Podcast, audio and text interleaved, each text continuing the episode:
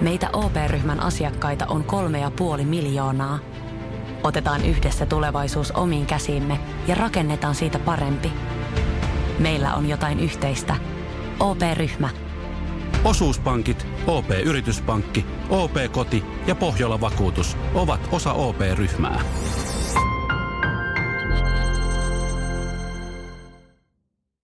Moottoriturvat on autoaiheinen podcast, jossa autamme kuulijoita löytämään itselleen sopivan hauskan auton. Kerromme myös autouutisista maailmalta ja keskustelemme koeajatuista autoista. Minä olen Antti. Ja minä olen Matias. Kone käyntiin!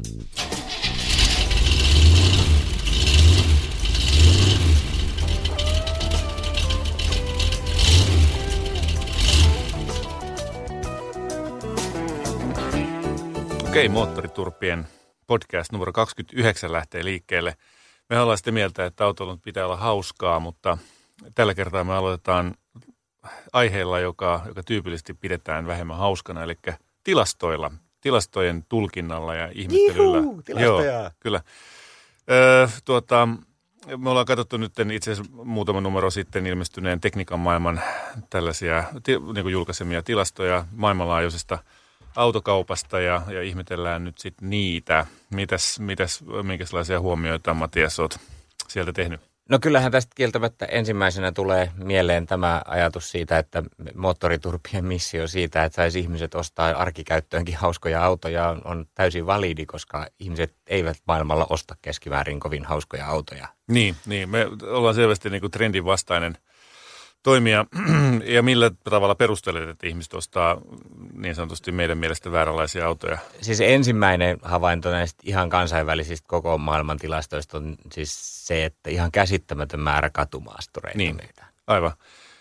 Ja se vaan nousee se osuus. Eli siellä on ollut äh, niin kuin 20 prosenttia kaikista maailmassa myydyistä autoista oli vielä 2013 – niin, kahes, niin oli katumaastureita ja nyt se on 33 prosenttia. Se on niin kuin järkyttävän suuruinen muutos. Niin, kuin niin ja sitten vielä katsoo, että Kiinassa se on yli 40 prosenttia. Niin mistä toi tuli yhtäkkiä? Miten, miten kiinalaiset yhtäkkiä keksi katumaasturit? Niin ja ne tekee niitä itse vielä, että, niin, että puolet aivan. niistä kiinalaisista katumaastureista on Kiinassa tehtyjä niin. autoja. Ja sitten kun mielikuva on se, että Jenkeissä myydään paljon katumaastureita, niin kuin myydäänkin, siis seitsemän miljoonaa kappaletta vuodessa myydään äh, Jenkeissä katumaastureita, niin Kiinassa myydään 10,7 miljoonaa. Se on aika häkellyttävää. Että okei, se on isompi markkina, mutta, mutta että niin kuin kappalemääräisesti myydään enemmän katumaastureita siellä. Kyllä. Ja jenkkimarkkinoissa se tietysti vielä sitten, että, että, että perinteisiä autoja myydään siellä itse asiassa tosi vähän, koska siihen tulee sitten vielä ne avolavat päälle että jos tässä oli tilastoja, että 44 prosenttia korkeakattoisia autoja, niin kuin tekniikan maailmallinen terminologian päättänyt valita, ja sitten 16 prosenttia avolavoja, niin vain 40 prosenttia perinteisillä autoilla. Niin, aivan. Kun taas Euroopassa 29 prosenttia autoista on katumaastureita, että pikkasen alle niin kuin globaalin keskiarvon. Mutta tuota, ja, ja Eurooppa nyt näyttää olevan ainoa markkina, jossa vielä myydään niin sanotusti perinteisiä malleja, sekä farkkuja että sedaneita. Paitsi että sedaneissakin kuulemma Euroopassa muut kuin premium-sedanit on laskenut merkittävästi, että Emeli Mersut ja A8 Audit tai A6, ne, niitä vielä myydään sedanina, mutta muita sitten jo huomattavasti vähemmän. Sitten no ne al- hatchbackit ja muut. No ne alkaa kadotakin itse asiassa, jos katsoo mm. halvempia autohintaluokkia, niin ei niitä porosperämalleja enää vaan tehdä. Kyllä, et, et ne on niin kuin limusiineja ja sitten tällaisia vähän isompia, vähän kalliimpia perheautoja sitten, Joo. jotka menee. Mutta on täällä sitten siis sekin vielä, että mä toivoin edes, että jos niin kun tuntuisi pieni häivähdys hauskuutta näissä katumaastori-myyntitilastoissa, että siellä olisi jotain semmoisia kiinnostavia mm. autoja, mutta sitten maailman myydyin katumaastori on Nissan X-Trail. Kuinka moni olisi osannut arvata tuon? Jos, jos niin keskiverto ihmiseltä, joka ei ole lukenut tätä artikkelia Suomessa, kysyy, että mikä on maailman myydyin katumaasturi, niin Mä varmaan sanoisin, no se on varmaan joku äm, niin kuin Ford Edge tai, tai niin Bemarin joku X3 niin. tai... Tai, tai ehkä tuommoinen joku Honda CRV olisi. Honda CRV, kyllä. Mutta Nissan X-Trail, joka siis myydään Jenkeissä nimellä Nissan Rogue, Rogue joka mun mielestä, mun mielestä vähän niin kuin suorastaan luotaan työtävä nimi, jos ymmärtää, mitä se tarkoittaa. Joo, niin se onhan tässä tietysti CRV on kakkosena, Toyota RAV4 kolmosena ja sitten tulee Ford Kuga ja VV Tiguania ja muuta tällaisia niin kuin tutumpia. Mm. Mutta esimerkiksi Suomessa tosi paljon myyty Nissan Qashqai on sitten maailmalla vasta kymmenessä. Sitä myydään vaan puolet siitä, mitä sitä Nissan x Niin, aivan. Aika yllättäviä juttuja. Kyllä, joo. Se on toi Golf-kansa on ottanut sen, siis Volkswagen Golf-kansa on ottanut sen Qashqain siihen rinnalle.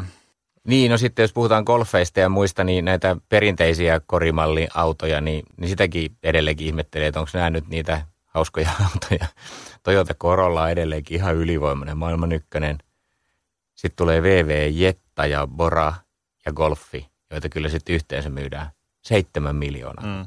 Mutta toi nyt just kertoo siitä, että mihin se autofirmojen fokus menee ja on pakkokin mennä, jotta ne taloudellisesti pystyy toimimaan järkevällä tavalla, että että kyllä tämä meidän saarnaama autoilun hauskuus niin on, on vaan niin, kuin niin marginaalissa verrattuna siihen, mitä ihmiset oikeasti todellisuudessa sitten ostaa. Kiitos teille marginaalikuulijat.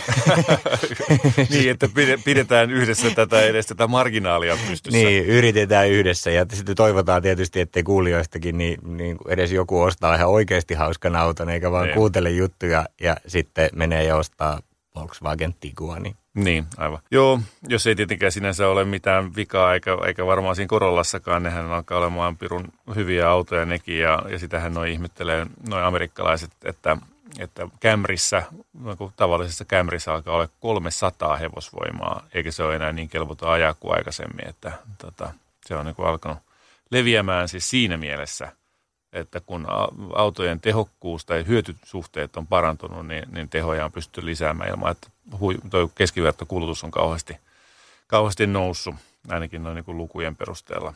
Mikä on mielenkiintoista näin niin kuin yleisenä tällaisena trendinä on se, että Mersu, Bemar ja Audi on myynyt, pystynyt tuplaamaan myyntinsä kymmenessä vuodessa. Ja se kertoo nyt jotain, että vaikka nyt ehkä, mä en tiedä kuinka paljon tavallinen keskiverto Mersu on nyt sitten hauskuutta edustaa, mutta, mutta ainakin se on sitten tämä premium-kategoria on, on selkeästi lyönyt läpi kyllä. On se tietysti ainakin jonkunlainen osoitus siitä, että halutaan investoida autoon ja maksa, olla valmiita maksamaan ainakin sitten laadusta tai fiiliksestä tai jostain muusta. Et siinähän se ero varmaan, että kyllähän niin tosiaan se tietenkin on, että perusautolla pärjää ihan hyvin Mm. Mutta sitten kun menee siihen johonkin uuteen mersuun ja sitten hivelee niitä materiaaleja mm. ja, ja katsoo niin kuin sitä fiilistä, miettii, että minkälainen tämä on, niin, niin sittenhän se tietysti on, niin kuin, on kuitenkin jollain lailla erilainen vielä. Että vaikka ajo-ominaisuudet ei välttämättä aina ole se, se erotteleva tekijä siinä. Niin, aivan. Hauskasti tuossa pisti silmään myöskin sellainen, että Trump taitaa sittenkin olla oikeassa tässä eurooppalaisessa protektionismissa, koska eurooppalaisista kaksi kolmasosaa ostaa eurooppalaisen auton. Niin ja nyt kun kohta ei enää voi ostaa Harley Davidsonia kun niiden hinnat pompsahtaa, niin, niin mm. sitten varmaan vielä enemmän.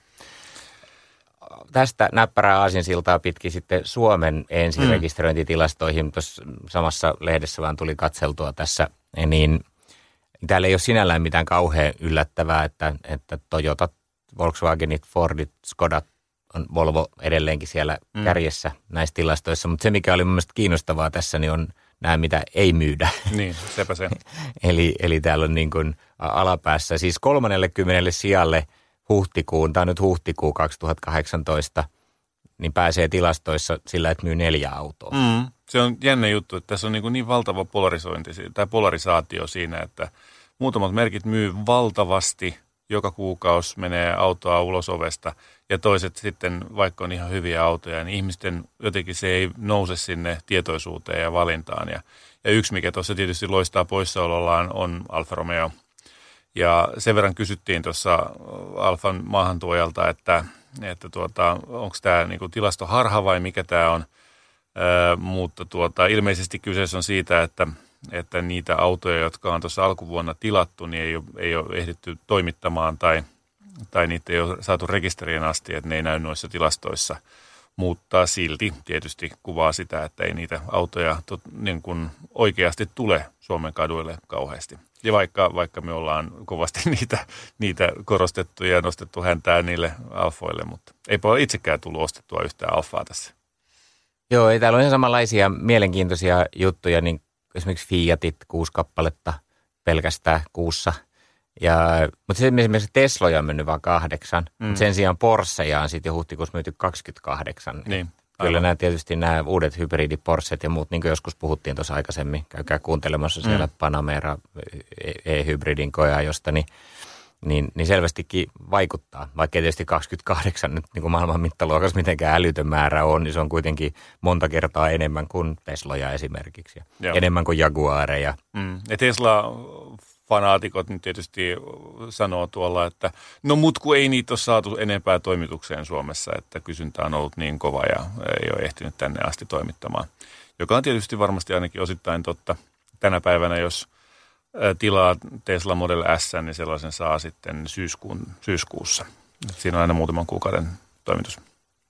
No niin, mutta kaikilla autoilla melkein nykyään on, on sille, että on, ei jo, mitään jo. varastosta oikein osteta, ei, vaan kaikki tilataan totta, ja sitten sitä odotellaan. Ja, ja tietenkin tulee piikkejä, jos niin kuin yhtäkkiä niin tulee isompi erä toimitukseen, niin sitten niitä ei rekisteröidy tiettynä kuukautena, mutta kyllä sen pitäisi sitten niin kuin tasottua tietysti ajan yli. Ja jos koko ajan tilataan, niin koko ajan myöskin rekisteröidään. Että se on vähän sellainen, Joo, että jos ei nyt just satu joku huono kuukausi. Mm. Mutta no, niin kuin keski, niin kuin kokonaismyynti oli itse asiassa aika hurjassakin kasvussa, eli 17,5 prosenttia on noussut vuoden takaisin verrattuna ja siellä on osittain siihen vaikuttaa romutuspalkkio, joka, joka sitten boostaa erityisesti tuon B-segmentin autoja. Et 70 prosenttia autoista, jotka tulee uusia markkinoille tämän romutuspalkkion takia, on, on B-segmentin autoja, vaikka, vaikka muuten keskimäärin sen auto, se, tällaisia pikkuautoja, niin ostetaan tosi paljon vähemmän. Ja se toimii niin kuin tavallaan oletetulla ja oikealla tavalla. Tässä oli vielä 30 eniten rekisteröityä henkilöautomallia niin Suomessa huhtikuussa. Pahoittelen nyt tätä vanhaa tilastoa, mutta kun tämä nyt sattuu olemaan tämä lehti tässä, niin Skoda Octavia, Nissan Qashqai, Toyota Yaris, Toyota Auris, Volvo XC60, Ford Fiesta, Ford Focus, VW Polo, VW Golf, Toyota Avensis. Mm. Ja Toyota Avensiksehän myynti laskee kaikkialla kuin lehmän häntä ja, ja se todennäköisesti poistuu kokonaan Toyota valikoimasta. Ja mutta suomalaiset sitä kuitenkin vielä ostaa sitkeästi. Ja VV Poloja enemmän kuin VV Golfeja. Mm. Sinällään mm. ihan mielenkiintoista, Joo. jos se ei ole ihan vaan tilastohäiriö. Ee, mutta niin kuin sanottu, hyvät kuulijat, ostakaa hauskoja autoja, koska muut eivät osta.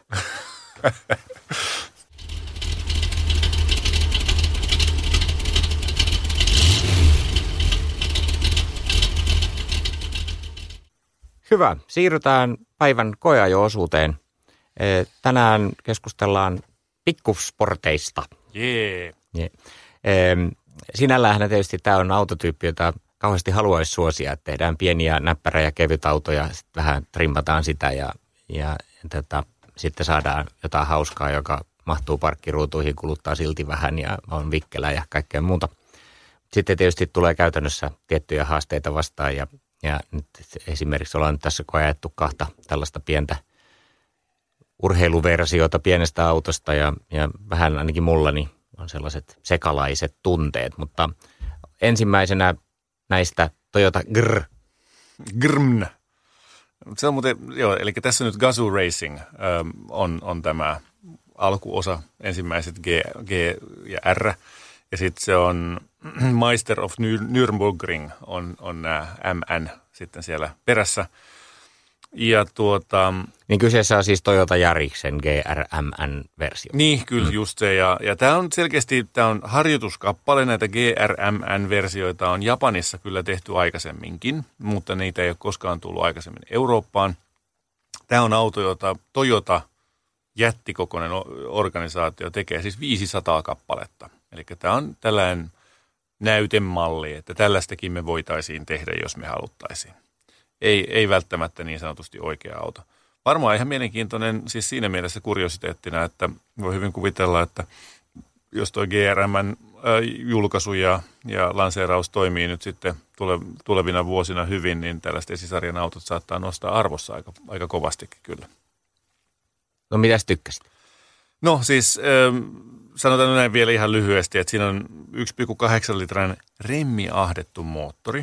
Se on nelipyttynen, 212 hevosvoimaa siinä, siinä tehoja. Ja siinä on tietysti etuveto ja tasauspyörästön kitkalukko. Eli tämä on nyt toinen peräkkäin, jos ajatellaan näitä, mitä on ajettu, niin auto, jossa on kitkalukko tasauspyörästyssä Miatassa tai MX-5 se oli siis taka-akselilla ja tässä se on etuakselilla, kun sattuu olla etuvetoinen auto.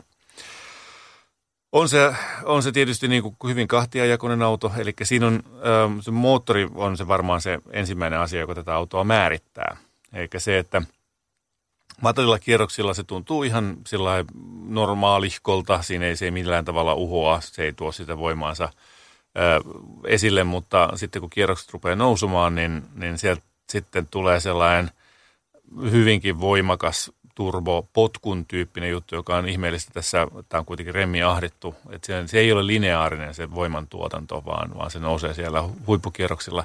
Ja mikä on jännä, niin siinä tulee sellainen swash, ääni kierrosten noustessa sinne kuuden tonnin hujakoille ja siitä yli. Ja, ja se ainakin mua ensimmäisen kerran ihmetytti, että menikö joku rikki. Siis kierroskodessa munkin mielestä oli. Mä olin yllättynyt siitä, kun ajattelin, että kyllähän nyt nämä nykyaikana jollain lailla ahdetut koneet, niin, niin kaikki on sellaisia, että ne voima tuntuu alhaalta. Mutta tätä pitää kyllä ihan oikeasti polkea, että, että siinä tulee semmoinen urheilullisen auton tuntu. Ja tuo tuntu on tärkeä sana, koska siinä on kuusi ja sekkaa no, nollasta sataan tämän vehkeen kiihtyvyys.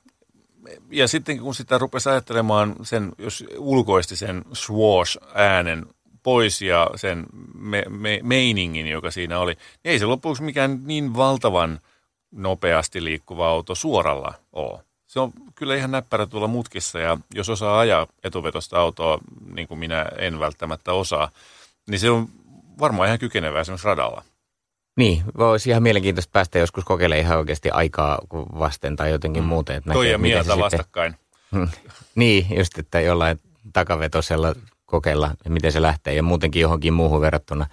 Siis kun mä jotenkin en, en hirveästi loppujen lopuksi tykännyt siitä autosta, siis e, ensivaikutelma oli jo pikkusen huono, kun kävelee siihen autolle ja tuntuu, että kenen teinin ne on päättänyt tämän teippaamaan tämän auton, niin, niin se, se ulkoasu on jotenkin vaan niin sellainen en nyt sano mauton, mutta ei täysin vastannut minun makutottumuksia. Lukekaa tuosta nyt sitten noiden rivien välistä kissankokoisiin kirjaimin, mitä haluatte.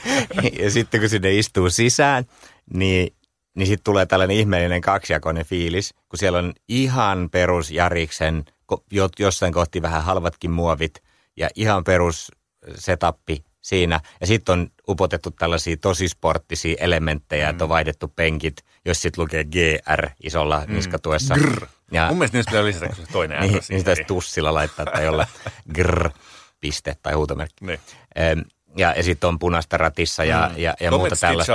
oli tehty sinne. No, Mutta niin mut sitten heti kun katsoo vähän niin kuin sivuun, niin, niin jossain siellä kojalaudan alla on mm. sellaista harmaata kovaa muovia mm. ja muuta. Että siinä ei niin kuin päästy sitten. Ja sitten yksi, mikä vaivaa ja voidaan palata tähän tuossa seuraavan auton kohdalla kanssa, niin melkein kaikkia pikkusportteja on se, että niissä istutaan auttamatta liian ylhäällä. Mm. Ja mä ihmettelen sitä, että onko se nyt vaan se, että siinä autossa ei ole niin tilaa rakentaa sellaista penkkisäätövaraa, että et pieni auto niin, niin ei vaan pysty viemään riittävän taakse ja ylös ja alas sitä penkkiä. Että se ei niin kuin yksinkertaisesti mahdu sellainen tarpeeksi liikkuva penkki, niin, kun se on aina sama juttu. Että sulla on sellainen olo, että no nyt otetaan niin kuin sporttinen ajoasento. Mm. Ja sitten kun ne on vielä tätä, että, että ohjauspyörän säätö on vaan ylös alas. Se oli kyllä ihan naurettavaa, joo. Siis ergonomia jäi siitä nimenomaan kiinni ja sehän on nyt siis auto, se ergonomia, se pystyt istumaan, minä pystyin istumaan siinä ainoastaan sillä lailla, että selkä on aivan pystysuorassa.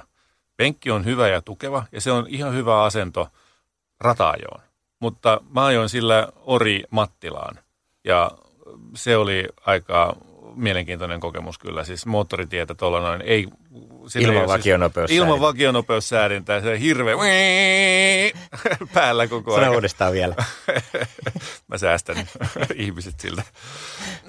ei, ei, se ei ole sellainen pitkän matkan auto, cruiseri kyllä missään tapauksessa. Eikä Mä en oikeastaan miettiä, että mikä auto tämä on. Mm. Et, et no ehkä se on vaan jonkunlainen demo. Mun mielestä toi ei ollut auto, vaan se oli demo. Ja, ja se, ei ollut, se ei ollut siinä mielessä tuote.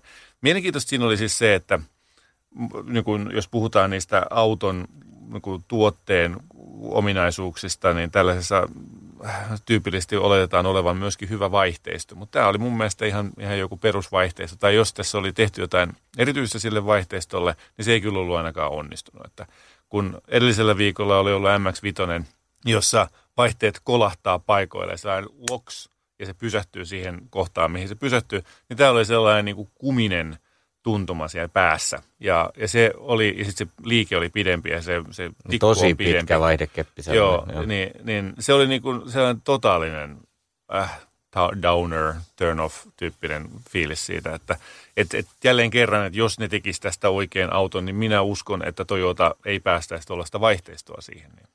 Varmaan siinä oli itse asiassa montakin asiaa, jotka olisi voinut niin jatkaa. Että mm. penkki oli jo vaihdettu ja ratti oli vaihdettu mm. ja, ja moottori on, on ihan hyvä ja pienellä säädöllä tos, tosi kiva varmaan ja muuta. Mm. Mutta sitten pitäisi jatkaa niin loppuun asti, Kyllä. tehdä ne puuttuvat palat ja sitten miettiä, mitä tästä niin oikeasti tulee. Kyllä. E, mutta vaikka en tästä autosta nyt niin hirveästi pitänytkään, niin mä aina kyllä tervehdin näitä yrityksiä Joo, tehdä kyllä. kivoja pikkuautoja, koska niitä on maailmassa liian vähän. Mulla oli siis hyvin vähäisen kokemusta ylipäätänsä etuvetoisista autoista ja mua suorastaan pelotti se vetely siinä aluksi. Mä, mä joudun ihan oikeasti pitämään kahdella kädellä kiinni siitä ratista ja toki siinä varmaan kuuluu pitääkin, kuka kaasua painaa ja uuraset tiet, niin, niin sehän vetelee. Mutta se mikä yllätti mua, niin se ei loppujen lopuksi sitten enää muutaman sadan kilometrin jälkeen häirinnytkään mua. Mä olin tottunut siihen vetelyyn. Ja tämä oli mun mielestä transformatiivista, ei kun siis, mitä se nyt sanottaisiin, niin kuin minä koin muuttuneeni siinä.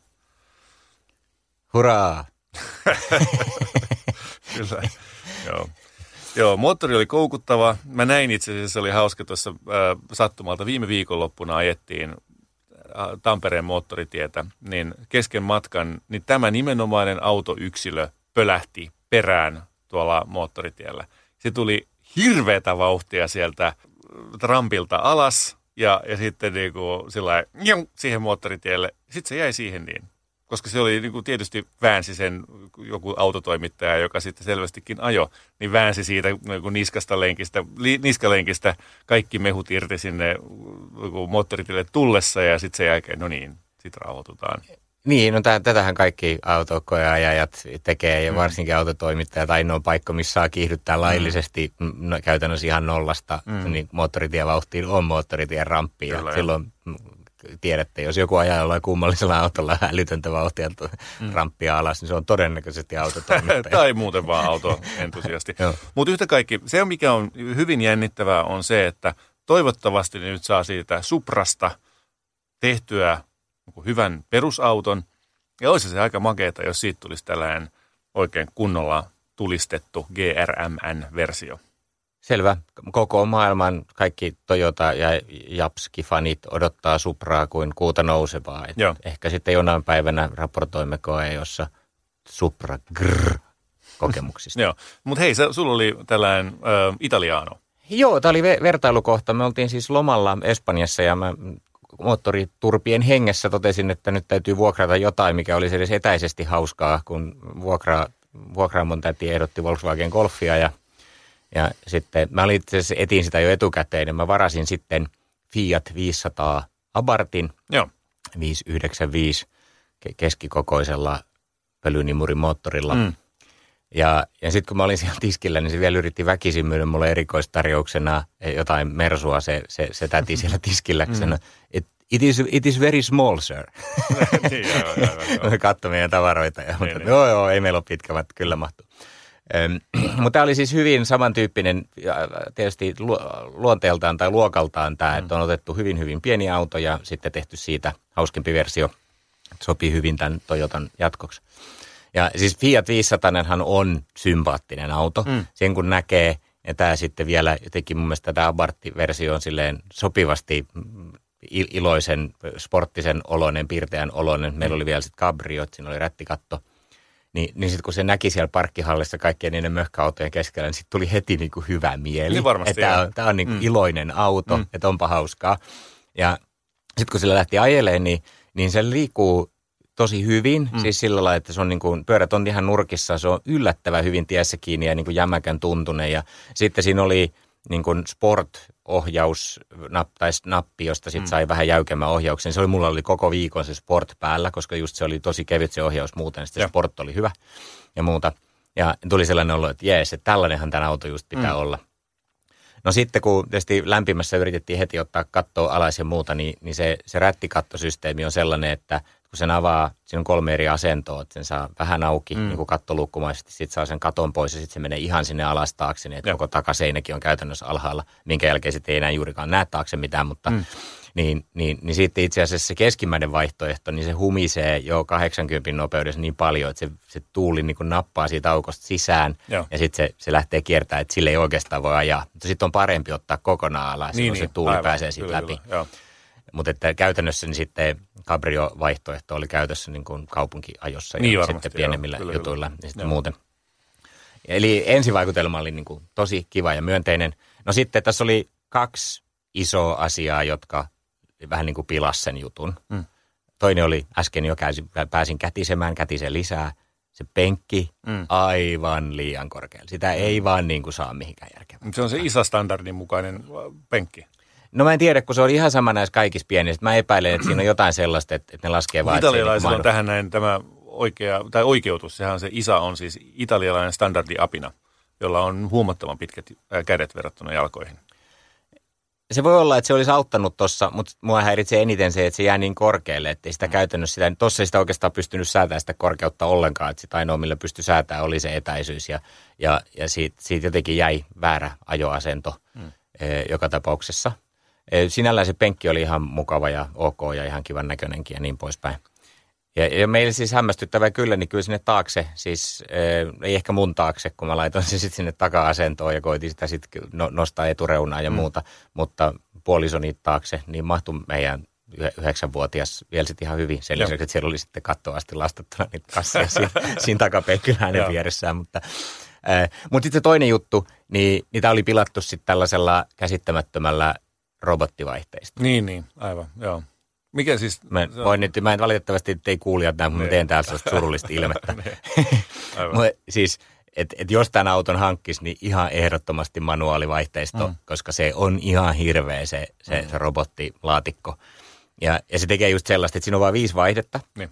Ja sitten se joutuu niin kuin tietysti hakemaan sitä aika paljon, kun mm. moottori ei ole kuitenkaan mitenkään niin kuin, niin kuin järisyttävän tehokas niin. ja vääntävä, niin niin, niin sitten se aina joutuu hakemaan niitä vaihteita. Ja sitten kun mä etsin vähän vuoristomaastoa, niin sitten se teki sellaista, että se vaihtoi niin kuin kakkoselta kolmoselle, kolmoselta kakkoselle. Sitten niin kuin just kun lähti mennä, niin uh, uh, aina taas se hyppäsi kauhean mm. potkaisu. Niin. Et se, se, on aika iso viive siinä välissä. Sitten se oli pakko laittaa jotenkin manuaalille ja sitten ajaa väkisin tietyllä mm. vaihteella, että et siitä sai edes niin kuin mm. jotain irti sillä lailla, että, että se niin kuin kannattaa kyllä, jos tällaista on hankkimassa, niin, niin, niin ruksia pois sieltä. Tai en tiedä, onko se... Miten se alusta toimi? Alusta oli musta hyvä, että se on niin kuin yllättävän jämäkkä. Ja mä oon katsonut noita, näistä on hirveästi eri versioita sitten mm. niin kuin nykyään. En, jos palataan historiaa vähän, niin, niin tähän oli hyvin yksinkertaista silloin alun perin, kun tuli Fiat 500 Abarth, niin se oli mm. semmoinen 130 ja vähän päälle hevosvoimia. Niin. Se perus 1,4 turbo. Ja, ja se oli nyt se ensimmäinen, kaikki valitti, että tämä kestäisi enemmänkin tehoa. No sitten mm. tehtiin SCS, joka oli 160 ja vähän päälle. Okay. Ja, ja tota, siinä tuli sitten muutakin niin kuin alustasarjaa ja muita viritystä. Ja sen sai mm. niin kuin nostaa uutena, mutta sitten sen sai myöskin semmoisena pakettina, että sä sait pahvil, tai puulaatikossa toimituksena ne osat, ja ne pystyi vaihtamaan siihen alkuperäisenkin abarttiin. Ja tota, mutta silloin maailma oli vielä yksinkertaista. Sulla oli mm. se perus Abarth ja sitten sulla oli SS. Mm. No sitten ne keksi nämä 595-sarjan Abartit ja niitä on sitten eri tehosia. On ihan samantehoinen kuin se alkuperäinen, sitten mm. on samantehoinen kuin se SS, semmoinen vielä tehokkaampikin itse asiassa. Ja sitten on semmoinen välikoko. Okay. Ja tämä oli just sellainen välikokoinen, nyt tämä 595, mikä mulla oli, mm. se oli 147, 8 hevosta, jotain semmoista. Ja, ja tota, Ja, ja siinä sitten, kun niitä tulee näitä eri varustetasoja, niin siellä on sitten turismoa ja jotain muuta. Ja sitten sit löytyy semmoinen, se on varmaan melkein 180-heppainen competizione-versio, missä mm. sitten tulee ihan oikeasti jäykemmät jouset ja, ja, ja kaikkea muuta tällaista, niin kuin eri iskarit ja, ja muuta tällaista näin. Ja siitä on sanottu monessa paikkaa, että se on sitten jo liian kovaa ajaa ja, ja on mm. valituksia, että tämä on, niin kuin, ei, tämä on epämukava. Mutta mun mielestä ei ollut ollenkaan, että se toimii. Että kyllä se nyt tietysti jymäyttelee sillä lailla, mm. eh, kun ajaa isoihin kuoppiin, mutta se oli yllättävän mukava ajaa ihan peruskäytös, ihan ok. Ja sitten tosi jämäkästi pysyy tiessä. Mäkin ajoin niin kuin aika mutkaisia teitä, aika kovaa välillä, niin, niin, niin, yllättävän hyvin puhuit. Vähän se on semmoinen niin korkea. Että sitten tulee tietysti semmoinen olo, että Joo. se rupeaa sitten kallistuu. Mm. Tuntuu, että on niin kuin, vaikka yläpainoa nyt ei pitäisi olla mm. rätti kattosessa autossa niin hirveästi, niin, niin, niin kuitenkin oli sellainen olo, että okei, että kyllä tämä niin kuin vähän Joo, on pieniä, pieniä niin. korkea, mutta, Joo. Mutta mä tykkäsin kyllä siitä. Ja tota, se jäi jopa sen verran niin mietityttää, että kun tästä on sitten vielä, tästähän on tehty sitten nyt lisäversioita, mm. italialaiset on tehnyt tästä, sitten on kaiken maailman tributteja, Ferrari ja Riva mm. Eh, versioita, siis semmoisia pieniä okay. eriä aivan loputtomasti. Mm. Mutta sitten on 695 mm. Aha. joka kaikille, jotka luki, tai jotka ymmärtää tietenkin sujuvasti Italiaa, tarkoittaa kaksipaikkaista. Aha. Niin siitä on otettu takapenkki veke ja ruuvattu mm. sinne ihan kehikko ja, ja okay. sitten on tehty kaikki viimeiset viritykset ja, ja muuta. Siinä on sellainen itse asiassa vaihteen valitsin, sellainen täysin näkyvissä oleva mekaaninen hässäkkä. Se on oikein pitkä ralliauto vipu, okay. mistä, mistä Onko pystyy... se sekventiaalivaihteisto vai? Ei, no mä en itse asiassa tiedä, minkälainen se, se vaihteisto itsessään on, mutta se on niin kuin kaikki näkyvissä. Se on semmoinen, niin kuin, mikä, miksi ne sanoo, dogleg semmoinen niin. systeemi. No joka tapauksessa. Ei kun gated. Hmm. No en tiedä. No se, käykää katsomassa, no. se on tosi erikoisen näköinen se vaihdevipu. Mutta siinähän on siis silleen, että siinä on sitten jo 190 heppaa ja, ja kaikki ruuvaukset tehty, mikä on mm. varmaan ihan mahtavaa, koska se auto kyllä kestäisi mun mielestä sitä tehoa vieläkin mm. enemmän. Mutta sitten tietysti siihen 695 ongelma on se, että hinta pompsahtaa nadisti. Se maksaa varmaan ainakin 50 tonnia se auto ja sitten kun siihen vielä ottaa polykarbonaattiikkunat ja, ja mitä kaikkea muuta siihen saa ostaa. Sä oot niin, all deep tässä niin. jutussa. niin, niin sitten se voi maksaa vielä paljon enemmän. Okay. Ja niitä ei varmaan Suomessa kauheasti ole tarvinnut kenenkään katella, mutta, mutta se olisi hauska auto ajaa. Okei. Okay. Onko siinä etutasauspyörästön lukko? No siinä mä tiedän, mitä kaikkea siinä on itse asiassa. Sitä no en, ole, en ole niin tarkkaan käynyt katsomassa. No kyllä se aika tarkkaa Alles klar, eiköhän me olla sitten vabene mm. tässä mutta me itse asiassa edelleenkin niin sitä mieltä, että kyllä tämä Fiu 500 oli musta sympaattinen kiva auto, että just tällaisena sopivasti trimmattuna versiona ja ehkä vieläkin kireempänä versiona, niin jos tarttisi jonkun kakkosauton tai just tällaiseen mm. käyttöön e-, Etelä-Espanjan kapeilla kaduilla vanhassa kaupungissa, mm. kun mikään iso auto ei mahdu ja karkkiruudut on mm. pieniä ja sitten tämä cabrio vielä, kun on lämmintä, niin se oli niin kuin nenäpää. Se on vähän niin kuin se sun mini, just, josta just luovuit. Totta en mä tarvinnut sitä miniä, niin en mä tarvitse tällaistakaan. Mutta jos joku haluaa ostaa pienen näppärän niin, kesäauton, niin Fiat 500 Abarth, niin kannattaa käydä kokeilemassa. Splendid, hyvä.